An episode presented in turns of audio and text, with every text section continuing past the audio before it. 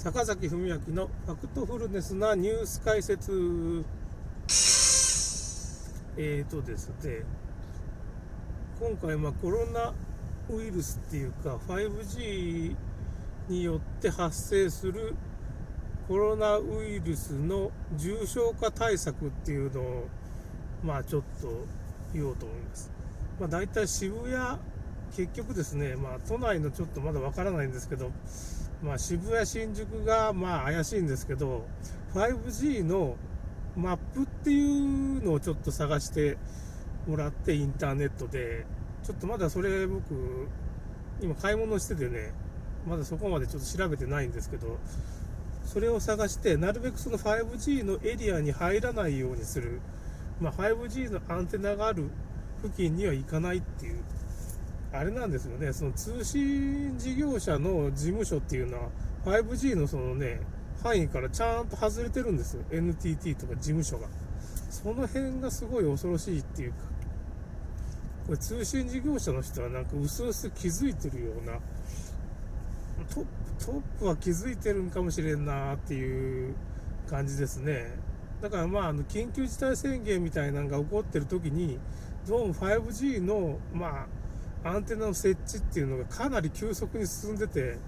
まあ、ヨーロッパなんかでもそうだったんですけど結局あの緊急事態宣言で人が外に出てない時に ファイブジー のまあアンテナですねその指向性アンテナっていうのをま あ, あらゆるところにつけてる、まあ、ひゃくメートルからごじゅうメートルおきにそういえば楽天のなんかねそのテレビがありましたよ。僕も楽天がね結局その範囲を ファイブジー のそのアンテナの範囲を僕も楽天の今スマホ持ってるんですけどこれ ファイブジー 対応してるスマホ持っちゃってるんですけどこれをねまあスマホの範囲をね結局アンテナつけてそのカバーするようにっていうのを楽天のドキュメンタリーがねビジネス番組ですね東京 イーエムエックス ですかね東京の方のテレビの番組でやってましたわね。その辺に近づいちゃまずいっていうかまあなかなか逃げようがないんですけどね今のところまだ完全に整備はされてないんでまあそこに職場がある人はちょっとまずいですけどね。だからまあ耳鳴りがするとかねちょっと頭痛がするっていう ファイブジー の可能性が高いんでまあちょっとこれはちょっと体調悪いんですって言ってからちょっと一回逃げた方が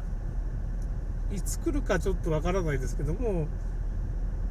すでにもう電波が出てるみたいな感じになってるような雰囲気があるんでうんそんな長い間休めないかもしれないけどなんかちょっと体調不良だったらちょっと家に帰るとかちょっと離れた方がいいですねオフィス街から。難しいですかね。だって働かんといかんですからね派遣にしてもうんまあとりあえず今のところ対策っていうのはまあなかなか難しいんですけどまあ食料品みたいなのでまあ結局その ファイブジー を照射されると、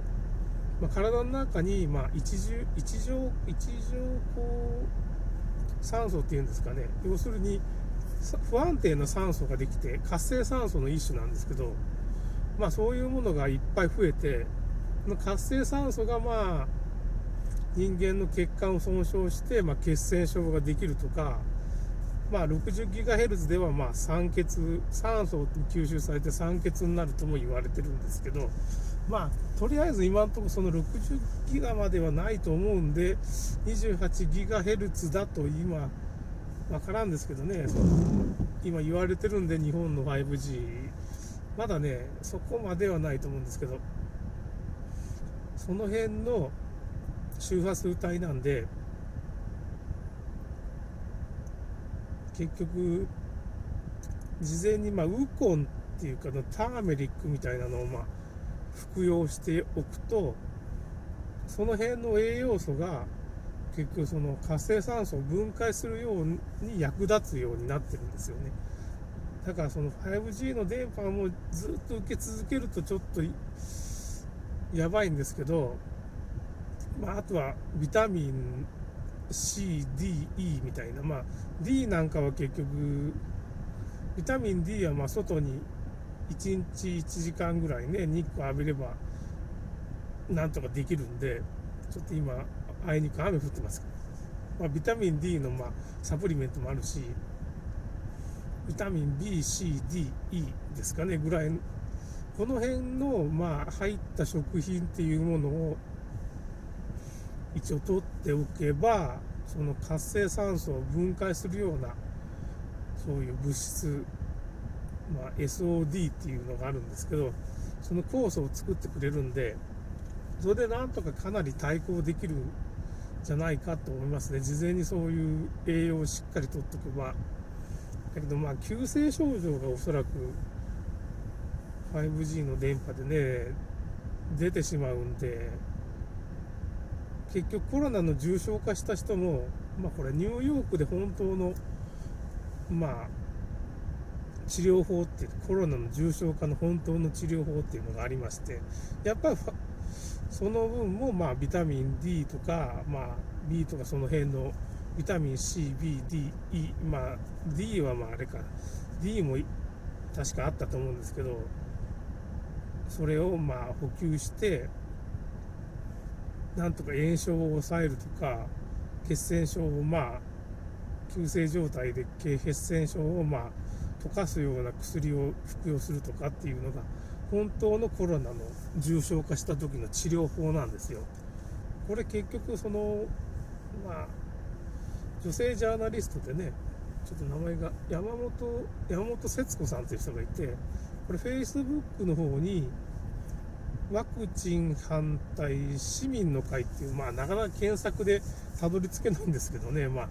っていうところがあって、そこにそういう情報がかなり書かれてますね。あと Facebook のまず知ることから始めようっていう、まあそういう動画とまあ文章を書いたブログみたいなのがあるんで、そこにもまあ今回のコロナウイルス騒動の真相がこのふたつにかなり書かれてて、まあブログにもいろんなところにも大体こういう情報を共有されてて、この ファイブジー がどうこうっていう話も僕だけが言ってるわけじゃなしに、まあかなり共有されてるんですよ、この情報自体がね。でまあ ファイブジー がまあ武漢なんかでは ファイブジー がの電波が結局体に入って電子のスピンを変えて酸欠状態にする、 ろくじゅうギガヘルツ の場合はねっていう風なことを言われてたんですけど、結局今量子コンピューターっていうのがあって、電気の力でその電子のスピンっていうのの速度をまあ自在に変えることができる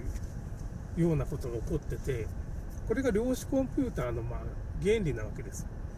だからかなりすごい少ないなんていうかね出力で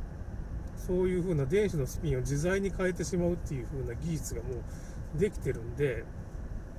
まあおそらくその電子スピンを変えるっていうことはもうかなり簡単にできてしまうっていう風なことが今起きてるんですよ。その電子スピンが変わってしまうと、まあ酸素とヘモグロビンがまあ結合できなくなってしまって。まあ、酸欠状態になるっていうのが、まあ、武漢でバタッと倒れる人の、まあ、真相なんですけど、まあ、そのとのその時の、まあ、ファイブジー の照射によって、まあ、肺が焼かれて、まあ、すりガラス状になって後遺症が残るっていうような症状もそれでちょっと説明がつくし、まあ、血栓症も ファイブジー の電波によって血管が損傷して、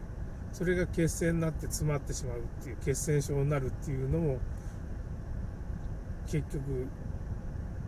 説明がつくわけですよ